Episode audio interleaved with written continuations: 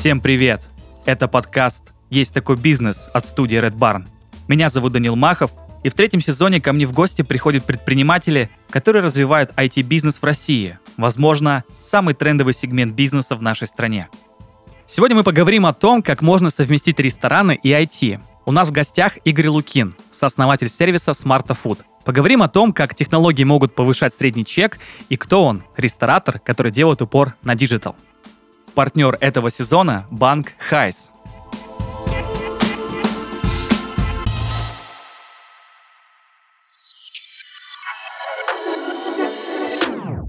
Игорь, добрый день. Добрый. У нас есть привычный э, первый вопрос. Мне кажется, он здесь тоже очень важный. Давайте немного расскажем о вашей компании Smarta Food. Что это вообще за компания и в чем ее смысл?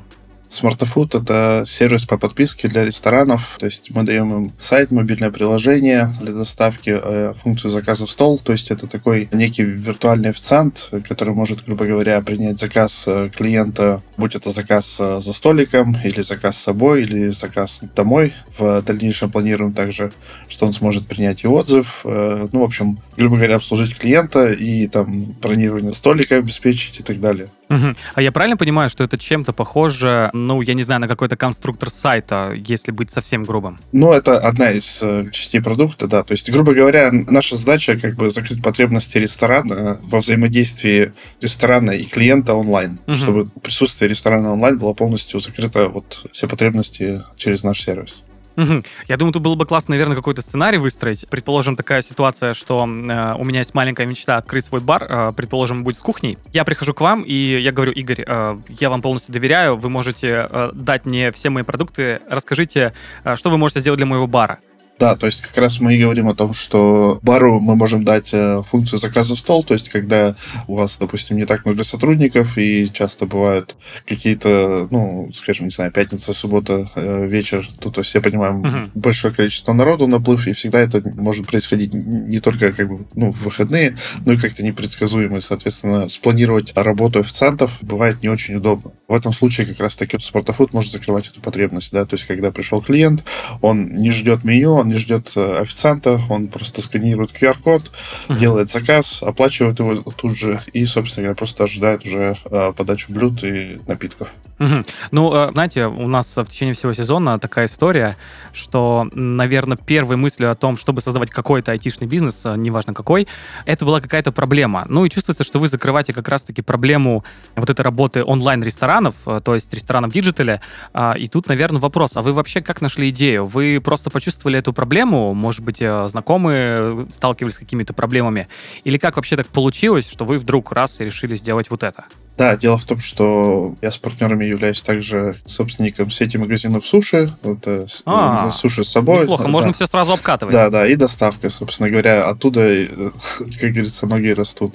То есть э, у одного из наших э, соучредителей у него были компетенции в программировании, вот, и когда-то давно мы сами нуждались в подобном продукте, но его не было на рынке, и поэтому мы, собственно говоря, напилили его для себя. И в дальнейшем просто, когда показывали друзьям и знакомым, там, из сферы Э, все спрашивали, где можно купить и сколько это стоит. Сделайте мне, пожалуйста, такое же. О, так это вообще же очень интересно. Получается, что проблема была даже не где-то на рынке, не через какие-то исследования, а просто сами руками почувствовали, что ничего на рынке нет. А это какой был год? Я бы сказал, что это было... Ну, там было несколько итераций, но угу. это был 15-16 год. А, такой вопрос, а есть какие-то сейчас конкуренты вот в, именно вашей специализации или нет? Это я просто спрашиваю не к тому, чтобы просто всех их перечислить, а просто понять, какой рынок-то. Да, конкуренты есть сейчас э, немножечко там в разных как бы сегментах, да, есть, скажем так, есть кто-то исключительно по доставке занимается, или кто-то исключительно там функцию заказа в стол предоставляет. Ну, в общем, в разных сегментах э, у нас э, конкуренция довольно-таки неплохая. Ну, то есть я правильно понимаю, что пока остальные делают какую-то специализацию, вы просто решили взять все и сразу? Да, в том числе мы просто делаем, скажем так, более глубокую интеграцию с э, нашим основным партнером, да, э, генеральный партнер это вот компания Айка, то есть э, есть постсистема такая, uh-huh. даже я бы сказал, наверное, ERP-система для ресторанов, они являются лидером в сегменте автоматизации ресторанов, да, то есть они обеспечивают э, работу кассы, там складской учет, финансовый учет, э, кадровый учет и так далее. Но вот именно с точки зрения икома мы видели, скажем так, свободную нишу, да, и стали их э, партнерами официальными, находимся у них также в магазине, их приложений, вот, соответственно, так работаем. Я прошу прощения сразу за следующий вопрос, потому что он такой э, в разряде бизнес-коучинга, когда, не знаю, есть очень много лекций или каких-то бесплатных материалов, э, в которых ты видишь, что один из вопросов, а в чем вы лучше остальных? Игорь, можете ответить на этот вопрос? В чем, на ваш взгляд, смартофуд лучше остальных? Я думаю, что в нашем подходе, грубо говоря. То есть, э, так как у нас есть компетенции как раз с двух сторон, э, то есть не, не только в э, программировании или не только в ресторанном бизнесе, а именно в комплексе, да, то есть мы видим поле ресторанов, uh-huh. и мы понимаем, как их можно эффективно решить. То есть, грубо говоря, когда нам нужна дырка в стене, да, то есть как вот эта вот известная история, да, что покупают картину, висящую на стене, а не дырку. Uh-huh. Вот, мы просто понимаем, как это сделать с наименьшими ресурсами, но эффективно, грубо говоря, достигать результата. То есть, когда ресторатор говорит, что мне нужно то-то и то-то, мы прекрасно понимаем, что ему не нужно то-то и то-то, и, грубо говоря, ему не нужен там большой вертолет, ему нужно просто перебраться быстро из точки А в пункт Б. Mm-hmm. И тут подойдет самокат. Да, да, да. Примерно что-то вот из этой области. Ну, я прекрасно понимаю, что вот эта история про то, что приходит клиент, э, ставит наполеоновские планы э, или какую-то супер амбициозную задачу, а на самом деле ему не это надо, на самом деле ему нужно другое. Я просто сам постоянно с этим сталкиваюсь, и тут, наверное, у меня такой вопрос, как вы убеждаете клиентов, что им нужно совсем не то? Потому что я прекрасно знаю, что предприниматели, особенно, наверное, какие-то C-level, то есть это э, коммерческие директоры, очень любят, когда говорят, что кто-то знает их бизнес лучше, чем они сами. Ну, в этом смысле нам, наверное, повезло. Мы являемся продуктовой компанией, а не сервисной, да, то есть мы не работаем, грубо говоря, uh-huh. на заказчика. Хоть э, часто соблазны возникают, да, когда приходят большие клиенты, просят там допилить какие-то функции и обещают заплатить и так далее, мы все-таки стараемся оставаться верными нашему подходу. То есть, естественно, мы собираем обратную связь от клиентов и всегда, ну, скажем, э, кэсдевим, да, эту историю. Uh-huh, uh-huh. Но э, у нас есть свое видение, как бы мы, ну, как говорится, есть своя стратегия. И его придерживаетесь, да, да, да у вас был план, и вы его придерживаетесь. Да, совершенно верно. Да, но тут тогда другой вопрос. Я понимаю, что если приходит какой-то большой игрок и говорит, пожалуйста, допилите мне продукт, и при этом предлагает достаточно большую сумму, всегда есть соблазн э, брать этот заказ. Даже несмотря на то, что он идет, наверное, в разрез с какими-то ценностями. Как я понял, у вас такие кейсы просто возникали. Но тут, наверное, первый мой вопрос такой, а почему все-таки не брали? Вообще в самом начале брали, э, брали, потому что это как раз таки mm-hmm. нам нужно было допилить свою часть, и мы, собственно говоря, наш допильный продукт отрабатывали уже на клиентах, да, то есть э, такой лайфтайм продавали, да. Uh-huh. Но это было исключительно в самом начале, и мы очень быстро поняли этот урок, почему так делать не стоит, потому что мы становимся просто зависимыми очень, чего бы нам не хотелось. Uh-huh. То есть даже если большие деньги, ну, раз уж у нас такой вот а, выпуск сегодня со сценариями, предположим, приходит какой-нибудь эм, Аркадий Новиков и говорит, ребята, вы супер крутые, но хочется чего-то чего такого интересного и чисто под меня. Ну, мне кажется, что неужели не возьмете, если там особенно кругленькая сумма будет? Нет, скорее всего, не возьмемся. Есть амбиции сделать э, продукт массовым, большим, э, и, к сожалению, это ну, ошибочный путь. Ага, ага. Сейчас, наверное, где-то в России расстроился один ресторатор, очень известный. А, ну, хорошо. У меня другой вопрос. Эм, я понимаю, что у вас продукт и не сервисная история. Это, на самом деле, очень круто. И я понимаю, что в продукте очень важны продажи. Вот. И мне просто интересно, как у вас это устроено. Я понимаю, что вы были первыми на рынке в 2015-2016 годах. И, скорее всего, наверное, были какие-то первые клиенты. Как вы их вообще искали? Ну, понятно, что ваша компания, Суши, была э, первым клиентом клиентом, на котором можно было все обкатывать. А что было дальше? На самом деле, коммерчески мы раскатали эту историю только в 2021 году. Ого. То есть до нас медленно доходило, что все-таки чем заниматься хотели очень давно что-то в IT-области, но не хотели в общепит почему-то.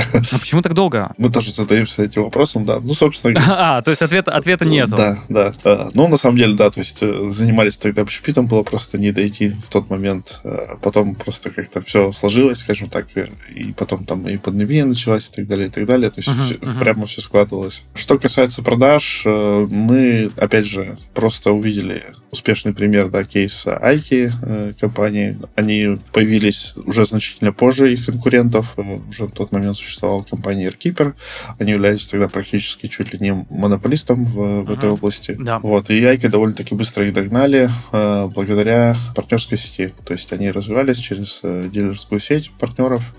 И мы подумали, что это вполне рабочая история, mm. и начали работать с партнерами Айки. Mm, это, конечно, очень интересный подход, потому что я ожидал а, двух историй. Либо вы скажете, что у нас только входящие заявки, либо историю, что у вас агрессивные продажи через холодные какие-то теплые звонки. Ну, по сути, у нас есть только входящие заявки через дилеров, через партнеров. Ну, это понятно. Но там, наверное, есть какая-то специальная реферальная система. Ну, да, то есть э, дилеры, собственно говоря, являются не только как бы партнерами с точки зрения продаж, но и также технически техническими партнерами, да, то есть они осуществляют э, первую линию э, техподдержки, не только Айки, но и нашу в том числе. За счет э, этого они получают комиссию. Uh-huh. Uh-huh. Игорь, я еще хочу немножко покопаться в айтишной истории, потому что у нас сезон все-таки пройти. А, мне тут, наверное, кажется, что лучше начать, наверное, с какой-то исторической справки. Вы сказали, что с самого начала у вас был один партнер, который технически подкован. Uh-huh. Я правильно понимаю, что, по сути, вы сначала пилили продукт вдвоем? У нас три партнера, получается, изначально было. Uh-huh. Ну, собственно говоря, также мы и в суши были. Uh-huh. То есть э, Дмитрий Иванов вот у нас отвечает за техническую часть, э, я как раз отвечал за работу с партнерами, с дилерами, и вот Андрей, наш партнер, он, грубо говоря, за процессы, за финансы и так далее. Вот, и мы, мы таким образом построили работу, у нас уже просто как бы, ну, сложилась уже давно эта схема взаимодействия, и таким же образом вот мы продолжили работать по смартфону. Угу. Просто я понимаю, что айтишная история — это всегда очень много ресурсов, э, как минимум временных, э, как максимум временных, э, человеческих и денежных. Поэтому интересно просто, в какой момент вы начали расширяться, угу. вот, какой был минимальный пул команды. Мне это интересно просто потому, чтобы проследить какие-то этапы, потому что понятно, что все стартапы начинаются в гараже, а дальше что-то происходит. Вот мне интересно, что было после гаража, так сказать. Ну, это на самом деле довольно интересная история в э, плане разработки и всего прочего. Ну, начну, наверное, с э, того, что мы изначально поняли, что данный продукт с нуля, грубо говоря, продавать э, будет э, тяжело без финансовой поддержки. Uh-huh. Да, то есть мы, мы поняли, что формат стартапа нам максимально подходит, то есть э, привлечь какие-то инвестиции, и так получилось, что с первыми двумя людьми, с кем мы пообщались, эти же два человека нам сразу же дали деньги, то есть мы просто... Вот это конверсия. Да. Тут сразу вопрос, как питчили, что их так убедило сразу же отдать свои деньги? Ну, во-первых, не буду скромным, наверное, репутация, все-таки видели, как работает сеть магазинов суши. Собственно говоря, один из инвесторов это был наш прямой конкурент. О. Да, франчайзи там одной из сетей. Вот, он, собственно говоря, видел, как мы тоже росли, развивались и видел наш IT-продукт, который мы делали для себя себя, и, собственно говоря, его это очень заинтересовало. Вот. И второй там был, это же инвестфонд тюменский, сами мы из города Тюмень.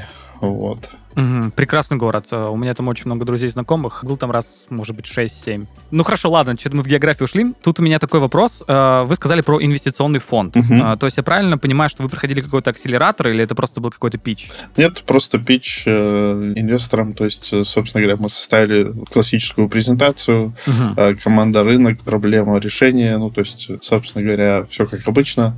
И, в общем-то, мы понравились как я понимаю. Да, ну раз деньги отдали, скорее всего, да. Да, да. Тут, э, наверное, нескромный вопрос про деньги э, и проценты э, доли компании. А можете раскрыть вообще, сколько дали денег и сколько долю отдали? Ну, по доле, наверное, сейчас не уверен, что могу говорить, а по деньгам, угу. ну, больше 100 тысяч долларов. Ух ты! То есть и от первого и от второго? Да. Или это просто совокупная сумма? Совокупная сумма, да. Так, ну и надолго вам хватило этих денег? Тут, конечно же, сразу же первый вопрос к стартаперам. А, да, больше года. Вот, собственно говоря, мы шли как раз э, к брейкивену, э, дошли, и сейчас как uh-huh. бы живем на, собственно говоря, выручку. Uh-huh. И сейчас как бы стараемся понять, определиться, куда движемся дальше. Угу. Игорь, вы сказали, что есть какая-то очень интересная история про разработку. Я ее обязательно хочу послушать. А, да, э, как-то мы общались э, с компанией «Нет монет», и, в общем-то, мы с ними общались, и зашла речь про разработку. Они сразу говорили, что они бизнес-дривен компания, да, то есть ориентированы больше на бизнес, чем, грубо говоря, на стартап, на вот эту всю историю. Uh-huh. Ну, у них уже там было несколько тысяч клиентов. И как-то мы поняли, что у нас довольно-таки похожая история там, что бэклог растет быстрее, чем собственно говоря, разработка движется и так далее, и так далее. И потом... Ой, это значит, что все идет хорошо. Да, да, да. И... Обычно костыли и гигантский бэклог это как раз-таки то, что говорит, что все нормально. Да, да, да. И они как-то между делом сказали, что да, вот мы как раз наняли второго разработчика. Я такой, о, классно, круто. Второго? Да, да, да. Серьезно? Да, да. Нифига себе. Да, я такой, круто. Потому что у нас тоже один. вот. И, ну, часто, конечно, очень многие удивляются, как э, вообще такое возможно, но нам очень повезло просто. У нас э, талант в команде большой. Вот, он может работать э, очень много и очень mm-hmm. качественно. Ну, настоящий stack, как я понял. Сильно-сильно stack.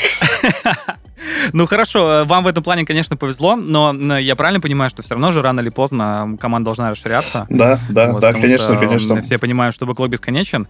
Поэтому тут, наверное, такой вопрос. Сколько сейчас у вас команда айтишная именно? Айтишная команда у нас сейчас два человека, грубо говоря. Но именно вот разработкой занимается Дмитрий, наш партнер, да, и uh-huh. у нас сейчас есть продукт оунер и как бы совмещает и саппорт часть, и, ну, в общем, uh-huh. технические моменты, в общем-то, очень во многом решаются быстро благодаря ему в том числе. Получается, что за 8 лет у вас команда не, не, не за 8. увеличилась на 100%. Ну да, два года, грубо говоря, за два года. А, хорошо. Да. Ну, и есть, конечно, аутсорсы периодически, там, э, дизайн, там, ну, такие вот вещи. Mm, то есть вы просто подрядчиками какими-то работаете? Да, периодически, но так, эпизодически довольно-таки. Угу. Но вы стараетесь все in-house делать, потому что это тоже такой философский вопрос. В какой-то момент э, компания начинает зарабатывать э, столько, что люди понимают, что можно, в принципе, да. брать да. с этого поля все, и тут нужно просто как-то... Ну, два варианта. Либо все in-house делать, ну, угу. либо пытаться оставить в инхаусе процент 30-40, а все остальное подрядчикам каким-то проверенным. Да, да. Ну, сейчас у нас есть как бы понимание, какая команда нам нужна, да, то есть э, там ближайший следующий шаг, там, грубо говоря, фронтенд, uh-huh. ну, количество там по бэкенду, скажем так, мобильная разработка и так далее. То есть у нас есть понимание, но мы пока просто еще до этого не дошли. Мы как раз-таки та самая, наверное, бизнес-дривен компания в данном случае. Uh-huh. Угу.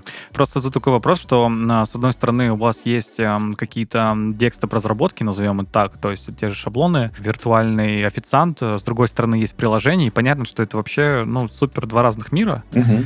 Вот, и тут, наверное, такой вопрос, вы вообще с чего начинали именно айтишную историю и к чему пришли? То есть в какой момент вам показалось, э, что с одного продукта можно переходить на другой, потом можно переходить на третий? Если можно, конечно, в хронологическом порядке, потому что сразу видишь, как меняется рынок, и э, сразу понимаешь, э, какие есть э, цели у компании. Угу. Ну, вообще изначально, так как Дмитрий владеет PHP, угу. собственно говоря, пилили мы сначала сайты для доставки, да, потом увидели, что есть потребность в мобильном приложении и так далее, но пообщавшись довольно-таки с большим количеством рестораторов, мы просто убедились в том, что там большие сложные native мобильные приложения по большому счету им не нужны, потому что они ну, угу. не будут востребованы все функции, которые есть. Угу. Слишком много ресурсов, потому что, ну, то есть, э, я понимаю такая история, что э, порой компании хотят что-то очень красивое, очень персонализированное, но потом, когда они смотрят чек, э, да. и они понимают, так, ну, в принципе, нам нужно так, чтобы люди заходили, жали кнопочку, да. был какой-то выбор простого меню, и все. Что касается большого персонализированного, мне кажется, это самое большое заблуждение в e-коме,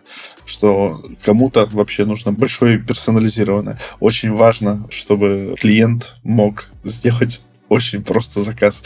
Если для него будет интуитивно понятно, там простое расположение, здесь карточка блюда, здесь внизу кнопка заказать, там, и какие-то добавления каких-то там допов, да, модификаторов и так далее, то вот не нужно менять эту структуру, потому что любое движение влево или вправо просто убивает конверсию. Игорь, прошу прощения, тут я хочу перебить, чтобы не забыть вопрос, потому что мне кажется очень важным. А, мы сейчас вообще говорим о UX. Да. Вот. И я прекрасно понимаю, смотря на опыт каких-то гигантских корпораций, о том, что есть целые UX-отделы, которые продумывают путь пользователя. И раз у вас шаблон, и раз у вас достаточное количество клиентов, я предполагаю, что этот шаблон работает. Да. Вот. Ну, то есть, как есть э, обычная структура какой-нибудь лендинг-пейджа, да, э, где там первый экран, э, сразу же должен быть офер, и вся вот эта история, там перечисление УТП. А как вы этот шаблон вообще искали? Он был из головы взят или, или как это было? Ну, вообще изначально мы делали когда для себя, да, в том числе мы ориентировались на всех мастодонтов рынка, крупные компании и так далее. Но вообще, то есть, если говорить про рынок доставки общепита, да, вот, uh-huh. скажем так, то вот здесь как раз-таки и крайне важно не придумывать велосипед. Вот мы взяли не знаю, там, скажем, Дота Пицца. Да. Вот мы видим, какое стандартное расположение кнопок и так далее. Мы сэкономили себе кучу нервов и времени, просто примерно сделав так же. Ну, надо отметить, что Dodo Pizza, конечно, в этом плане очень инновационная, потому что одни из первых именно российских компаний, которые вот придумали вот эту общепитовую историю, очень простую, понятную, красивую. Да. Вот, поэтому, да, тырьте у Овчинникова, короче. Э, вот наш второй совет. Ну, конечно. Если, если вдруг у вас есть сомнения, да, и просто идите на сайт или приложение Dodo Pizza. Хорошо.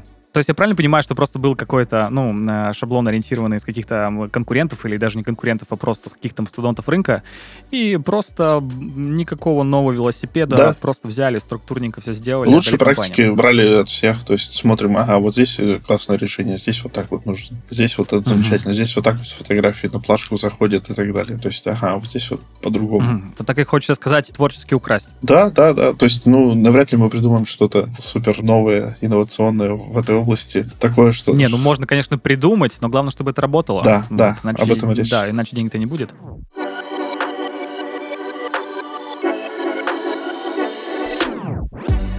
Есть такой бизнес, успех которого случается благодаря большой любви предпринимателя к своему делу.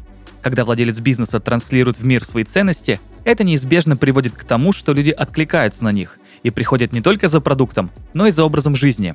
В новой рубрике, которую мы делаем вместе с Хайс банком, я расскажу о бизнес-проектах, которые выросли из страсти предпринимателей и их намерения сделать этот мир лучше.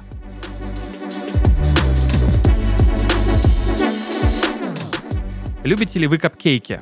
А стильные рубашки? А что, если совместить сладости и одежду и сделать на этом целый бренд? Джонни Эрл, например, так и поступил. В 2001 году предприимчивый молодой человек начал продавать свои брендовые рубашки в грузовике своей машины, а 4 года спустя решил открыть официальный бутик для увеличения объема продаж. В качестве стратегии Джонни выбрал необычное для бренда одежды название – Johnny Cupcakes. Оформление под иностранную пекарню, ароматизаторы с запахом ванили для привлечения покупателей и упаковка для кондитерских изделий вместо обычных пластиковых пакетов. Создавая то, что по душе ему самому, Джонни вкладывал максимум сил в качество товара, который, как оказалось, понравился и другим. Так бывает, когда ты веришь в свой успех. Так и наш партнер, Банк Хайс, создает банковские продукты и сервисы, в которые верит и которыми гордится. А клиенты банка разделяют этот подход и потому остаются с Хайсом на долгие годы. Хайс – это технологичный банк с консервативными ценностями, в центре которых – человек. Здесь предприниматели не учат зарабатывать и тратить деньги, а дают возможность сделать осознанный выбор.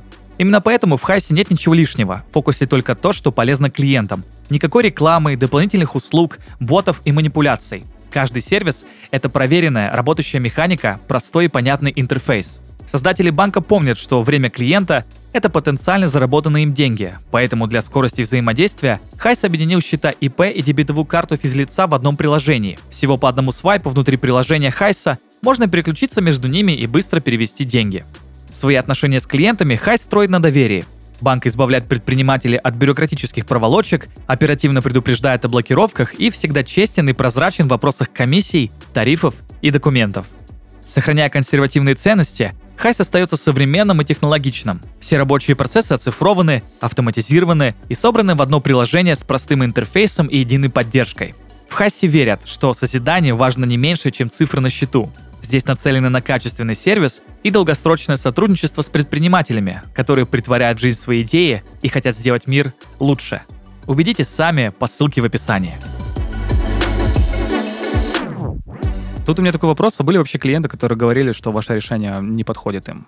Что все-таки цифры говорят о том, что, ребята, вы нам, конечно, классно все придумали, но что-то не работает. Э, которые, в смысле, были нашими клиентами и ушли, допустим, просто да. Ну, уходили по разным причинам, да, то есть у кого-то там, скажем так, ожидания всегда завышенные, да, то есть мы делаем такой масс-маркет продукт, они приходят и как бы ожидают, что мы будем допиливать под них, на что мы как бы еще раз делаем пор, что мы так не делаем, мы этим не занимаемся и так далее. То есть кто-то ожидал, что мы их будем поддерживать по там основному продукту, да, по айке, мы, к сожалению, этим тоже не занимаемся. Кто-то, например, э, хотел, чтобы мы занимались полностью там э, ведением, там, соцсетей и чем только угодно, и контекстной рекламой. Ой, это, это вообще любимая история на клиентов, которые приходят к любому подрядчику. Предположим, там они делают какую-то перформанс-компанию там в интернете. И они такие, ой, а нам, знаете, нужен креатив, а еще SMM, вы это делаете? Да. Они такие, ну, вообще-то нет. Очень жаль. Да. Ну, потому что зачем искать других людей, когда вроде бы есть уже партнерские отношения? Да, да, да. Всегда же можно спросить. да, да, да, совершенно верно. То есть это тут такой, э, грубо говоря, еще у рынка рестораторов не сложилось понимание, что это такой не никейщик э, сервис, а вот в относительно узкоспециализированный. То есть все равно нужно чуть больше подрядчиков, чем один, чтобы полноценно быть представленным в интернете. Угу. Ну, я тут просто предполагаю, что история в ресурсах. Да, вот, да. Потому что конечно, все, же хотят, конечно. все же хотят рабочие задешево. Да. Вот. Игорь, вы сказали такую историю, что некоторые ваши клиенты, э, у них были завышенные ожидания по поводу цифр, Тут у меня вопрос, а вы вообще как-то говорите о цифрах в плане повышения эффективности, может быть, в плане э, повышения выручки, потому что, ну, для меня, как для человека, который, например, плюс-минус там чуток совсем краюху понимает в айтишке, э, там чуток совсем понимает в бизнесе, вопрос только один, сколько денег это принесет. То есть, если мне скажут, что какой-то конкретный офер, я такой, ага, ну все, вот это деньги, мы столько платим, мы столько получим в перспективе там 3-4 месяцев, ну, потянем, давайте пробовать. Да, я хотел бы сказать, что мы можем что-то гарантировать и обещать, да, но все-таки, наверное, процентов 80 зависит от э, усилий самого клиента, да, то есть элементарно качество фотографий, например, э, очень сильно влияет ну, само на собой, конверсию, да. да, то есть есть такие, ну, элементарные вещи, как организовано меню, есть ли добавлены рекомендации и так далее. То есть, в принципе, мы даем эти инструменты, даем возможность это реализовать. Другое дело то, что кто-то этими пользуется вещами, кто-то нет. То есть у нас стандартная ситуация, когда клиент изначально там вот решил пойти в доставку, да, вот он, не знаю, запустился там на агрегаторах, поработал там какое-то время, дошел до какого-то там, не знаю, значительного оборота, скажем, там миллион в месяц, да, и 350 тысяч отдал агрегатору, 650 э, получил на руки uh-huh. и подумал, что угу. а ведь там есть мои клиенты, которые приходили просто ко мне всегда в ресторан и просто хотят заказать у меня. А почему я плачу за их привлечение? Uh-huh. То есть, понятное дело, что это не вся аудитория, да, но какая-то часть есть. По идее, нужны собственно... Ну, это прям да. что-то, конечно, из разряда сквозной аналитики сейчас. Да, да. Мне кажется, требовать от э, ну, руководителя компании, который думает исключительно о бизнесе, вот такие цифры, ну, наверное, как-то неправильно. Хотя, может быть, и правильно, кто знает. И они понимают, что нужно собственный канал продаж, они идут в э, агентство, uh-huh. заказывают сайт, мобильное приложение, там спустя много месяцев и там несколько миллионов рублей, все запускается, все работает, все вроде как бы довольны. Проходит 2-3 месяца, меняется меню, меняется промо-предложение, механика акций меняется, и внезапно все перестает работать. Все отваливается, uh-huh. и почему-то заказы не приходят в постсистему. Вот и персонализированное предложение наше любимое. Да, получается. да. Ресторатор как бы негодует, а почему вы мне это не сделали, на что как бы разработка логично отвечает, а мы не знали, что вам это нужно. Ресторатор говорит, так я и сам не знал, что мне это нужно. И, в общем-то, я разговаривал с одним из агентств, довольно-таки топовым, вот. Он говорит, все так и есть, только ты никому не рассказывай. Я говорю, ну, да, Уже рассказали, Игорь, уже рассказали, выловили инсайт. Не, на самом деле это стандартная история, поэтому я да, а, да, последний да. год, наверное, полтора замечаю, что у агентств, которые занимаются разработкой мобильных приложений или сайтов, а, у, у них есть просто функция поддержки. Да, вот. да. То есть да. это отдельная услуга, которая идет через пол, ну там в течение месяца они платят определенную сумму и могут да. прийти, чтобы там во внутреннем шаблоне что-то переделать. Да, да, да. Вот. Но это дорого. Да. Но это дорого просто, вот. чтобы все, все прекрасно э, понимали. Тут приходит он к нам, э, платит за подписку за месяц и, собственно, запускается там послезавтра. Угу, угу. Про подписку отдельный вопрос, но он будет чуть позже, чтобы вот э, закончить нашу айтишную историю. Угу. Наверное, два вопроса. Игорь, вы сказали, что с одной стороны вы даете предложение, вот, клиент его принимает, у него может все пойти хорошо, но может пойти нехорошо, потому что на его стороне что-то не так. Ну, угу. самый, самый простой пример, правда, фотографии, описание товаров, другая история. Вот, а вы вообще даете рекомендации какие-то? То есть вы, я не знаю, наверное, вряд ли аудит вы делаете по всем этим историям, угу. но все-таки в плане вот такой вот поддержки при разработке что-нибудь вы говорите своим клиентам или нет? Ну, мы даем общие рекомендации, что касается там э, на шаблонах, какие фотографии, где как будут выглядеть лучше, да, то есть... Mm. Ну, типа чек-листа. Да-да-да, то есть они uh-huh. довольно общие, то есть, естественно, э, потом мы делаем оптимизацию всех этих фотографий, чтобы все это дело не грузилось там вечность, да, чтобы все это быстро летало, подключалось и на поведенческий фактор очень хорошо влияло, да, то есть, кстати говоря, одна из тоже таких вещей, э, на которые, скажем так, более-менее опытные клиенты обращают внимание, да, то есть к нам приходят в том числе и те, кто уже намучился тоже вот многими сайтами и мобильными приложениями и всем прочим, и когда приходят и видят просто разница, как говорится, на лицо, да, когда uh-huh. все загружается и летает, и можно и аналитику подгрузить, и все эти вещи с электронной коммерцией, uh-huh. обработки событий, все-все-все и так далее, и так далее. Да, тут прям хочется вклиниться, потому что видел на сайте про поддержку в Google Аналитике. Uh-huh. Вот, uh-huh. А до сих пор ее поддерживаете или нет? Ну да, да, поддерживаю.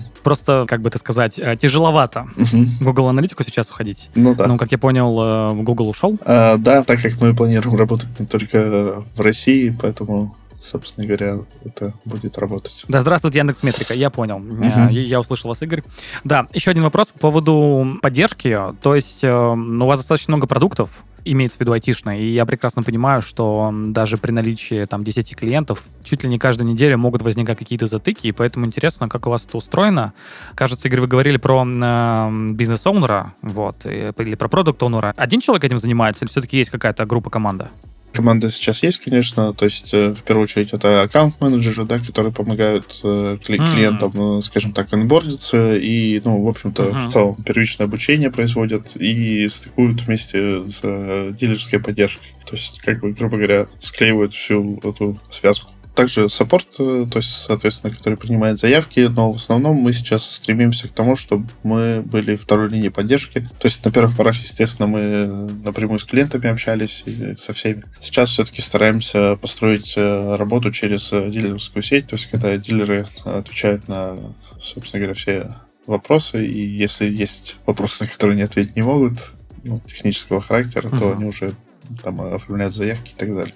Угу. Хорошо, тут у меня такой сейчас, наверное, вопрос глыба. Почему решили идти все-таки по подписочной модели? Ну, собственно говоря, я, когда мы, опять же, смотрели на другие продукты, да, айтишные в России, э, которые продавались lifetime э, лицензии и так далее, я не совсем понимал, как они планируют дальше расти и развиваться. То есть ресторанный рынок, он так или иначе, ну, ограниченный, да, там, скажем, 150 тысяч э, ресторанов в России. То есть, угу. предположим, мы продали всем lifetime лицензию.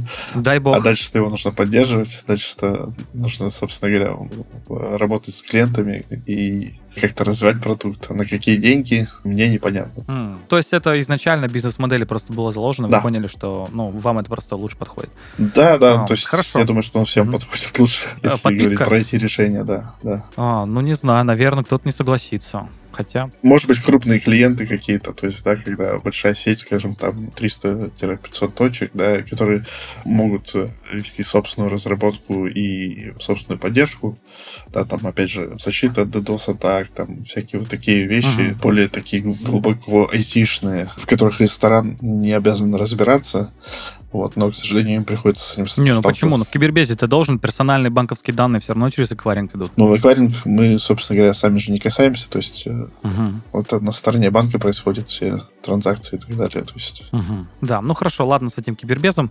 Это вообще, я прекрасно понимаю, что это отдельный подкаст, можно про это просто писать. Хорошо, э, Игорь, у меня тут такой блок э, немножко философских вопросов. Первый, наверное, как считаете, интеграция со всевозможными партнерами это вообще лучший путь для фудтех решений? Ну, на мой взгляд, да, потому что очень разрозненный рынок, очень разные фичи нужны э, ресторанам, да, и мне кажется, будет очень сложно собрать прямо все в одном решении. То есть э, трудно представить мне такой самолет, в котором собрано все вместе, и при этом стоит каких-то приемлемых денег, при том при всем, что большинству клиентов это будет не нужно, да, то есть э, какие-то части, грубо говоря, uh-huh. будут нужны. Это будет либо очень сложно, ну, сложно, дорого и, в общем-то, мне кажется, не нужно. А когда у тебя есть интеграция с э, различными решениями, тем более в таком динамичном сейчас турбулентном поле, в каком мы все находимся, мне кажется, что интеграция это очень подходящий путь. Тут у меня сразу же следом вопрос про тренды. Мы тут сказали немножко про проблемы и возможности, которые возникают у разных рестораторов. Ну, у вас есть около 300 клиентов, если не ошибаюсь. Я прекрасно понимаю, что вы просто коммуницировали со всеми ними, вот так или иначе связано с работой. Игорь, как считаете, на что они вообще сейчас ориентируются? То есть можно ли сказать, наверное, самый простой вопрос, который тут может быть, это идут ли сейчас все рестораны в диджитал? Э, хотят ли все доставку, может быть. И э, тут, наверное, какой-то более широкий вопрос. Э, как считаете вообще, какие сейчас есть тренды именно в ресторанном бизнесе? Ну, в горизонте, может быть, года, наверное. Uh-huh. Ну, что касается доставки и, скажем так, онлайна, определенно, конечно, сейчас произошел спад после ковида, да, то есть, скажем так, не так много uh-huh. ресторанов, как в тот момент идет э, онлайн, а, но, тем не менее, это определенно точно, что если тебя нет онлайн, то, скорее всего, будет очень тяжело в ближайшее время. Во-первых, доля онлайн растет, доставка, неважно, это или заказ стол, или, ну, вот все эти вещи, кейсов очень много, все они разные. А, это и в гостинице, в гостиничном номере заказать, да, и так далее, и так далее. Там онлайн-киоски использовать, то есть вместо онлайн-киоска использовать наш сервис. Тоже вполне хорошая история. Ну, я правильно понимаю, что просто сейчас э, рестораны пытаются идти по потребностям клиента и вот как-то супер дифференцироваться по этому поводу. То есть понятно, что в доставку не все уходят, но в плане того, что нужно тому или иному потребителю, они пытаются это все как-то закрывать. Вот, опять же, если все-таки люди, они видят там по цифрам, что им нужна доставка, мы сделаем супер крутую доставку. Если понятно, что они хотят бар, мы им сделаем супер крутой бар так это идет? Или все-таки еще есть эта история, очень часто можно встретить, э, да, наверное, и в Москве тоже, но в региональных городах э, стопроцентно, там, и начиная от Краснодара, я думаю, что и в Тюмени такие места есть, где ты заходишь и просто видишь все. Вот все, все что можно придумать, все в этом заведении есть. Да, да, есть, э, есть такие, кто как бы вот широким ассортиментом пытаются взять. Uh-huh. Да, все еще это присутствует. Э, да, был какой-то определенный тренд, на мой взгляд, да, какие-то э, монопродуктовых решений, когда открывались там либо один продукт, либо одна кухня, да, там грузинские рестораны вот одно время было, да, до этого там бургерные шли, Uh-huh. Ну, еще самые первые были это суши и пицца, Италия и Япония. Вот. И, к слову, когда мы вот запускали суши, тоже была история о том, что неужели еще все не наелись этими вашими суши? Нет, это с нами, надеюсь, на века. Да-да-да. В том-то все дело, что продукт просто занял свою нишу, и он уже, то есть, грубо говоря, да, он э, не в тренде, не на хайпе, но просто он существует, занял свою нишу, и вот он есть. То же самое можно сказать и про все, наверное, остальные сейчас вот, да, и монопродуктовые продуктовые рестораны, и мне кажется, было последнее время очень много всяких мясных мест открывалось там, и э, про доставку шли очень много там шашлыки и мясо, вот такого э, рода истории mm-hmm. в последнее время появлялись. Но сейчас как будто бы рынок э, в общем и целом, на мой взгляд, насытился, да, и сейчас просто открывают, грубо говоря, по своим интересам. То есть кому что больше нравится, тут, тут как бы туда и идет. Мне кажется, что тренд э, доставки, он определенно точно есть. То есть, кажется, по данным за последнее время исследований, там в районе 60% ресторанов имеют доставку, то есть 40 э, из них присутствуют в агрегаторах, 40% имеют свой собственный Свои. канал продаж. Угу. Да, ну тут, наверное, надо сказать, что в этом исследовании, наверное, участвуют вообще все точки общепита. А, да. И тут я подвожу к вечной истине. Э, я думаю, Игорь, вы со мной согласитесь, что шаурма на веке. Точно. Никто никогда не сместит наши любимые ларечки в самых разных городах. У вокзалов и не у вокзалов. Вот это будет жить вечно. И как это есть шутка, если вы хотите открывать свой бизнес, сначала начните с. Если у вас получится сделать это, то, возможно, у вас есть предпринимательская жилка. Ну, а если вы не сможете даже шаурменщину построить, то, ребят, не ваша история. Ну, хорошо. Игорь, у меня последний вопрос. Даже не знаю, да он, наверное, философский, наверное, он как раз-таки супер стратегический. А, как дальше вы видите смартофуд? Потому что, с одной стороны, я понимаю, что вы делаете разные продукты для Якома. С одной стороны, точнее. Э, с другой стороны, я понимаю, что вы не идете в какую-то персонализированную историю. Ну, это вот тот самый сценарий, когда приходит большой клиент с большим мешком денег. Вот. Э, с третьей стороны, прекрасно понимаю, что рынок действительно динамичный, турбулентный, все меняется, и наверняка у вас есть какие-то предположения, как все дальше может пойти, и как дальше, собственно, будет развиваться продукт. Мне кажется, сейчас вот э, все обсуждают эту историю с искусственным интеллектом, uh-huh. но при всем хайпе, который сейчас происходит вокруг этой истории, мне кажется, что пока что не нашли достойных способов э, применения в наших областях.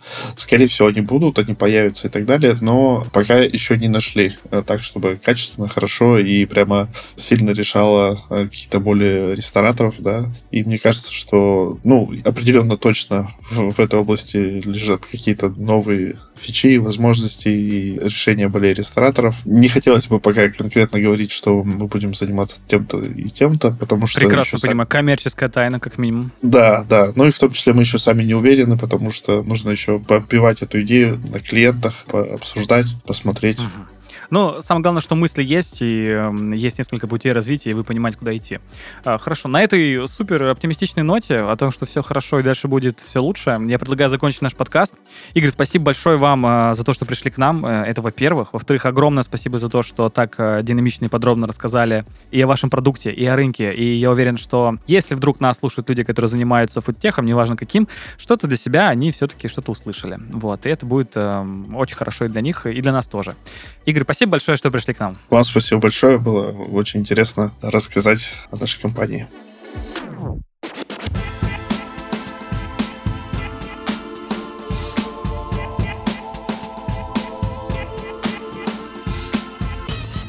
Я вам, наверное, уже надоел с этой мыслью, но снова скажу. Россия — это кайф.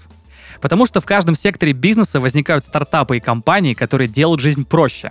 Мы с вами в основном замечаем те сервисы, которые стремятся к нам как потребителям, но за пределами нашего взгляда сотни компаний, которые дают возможность малому и среднему бизнесу делать хорошо свою работу и получать больше денег. Это был подкаст «Есть такой бизнес». Ставьте лайки на всех платформах, комментируйте и делитесь с друзьями. Всем пока!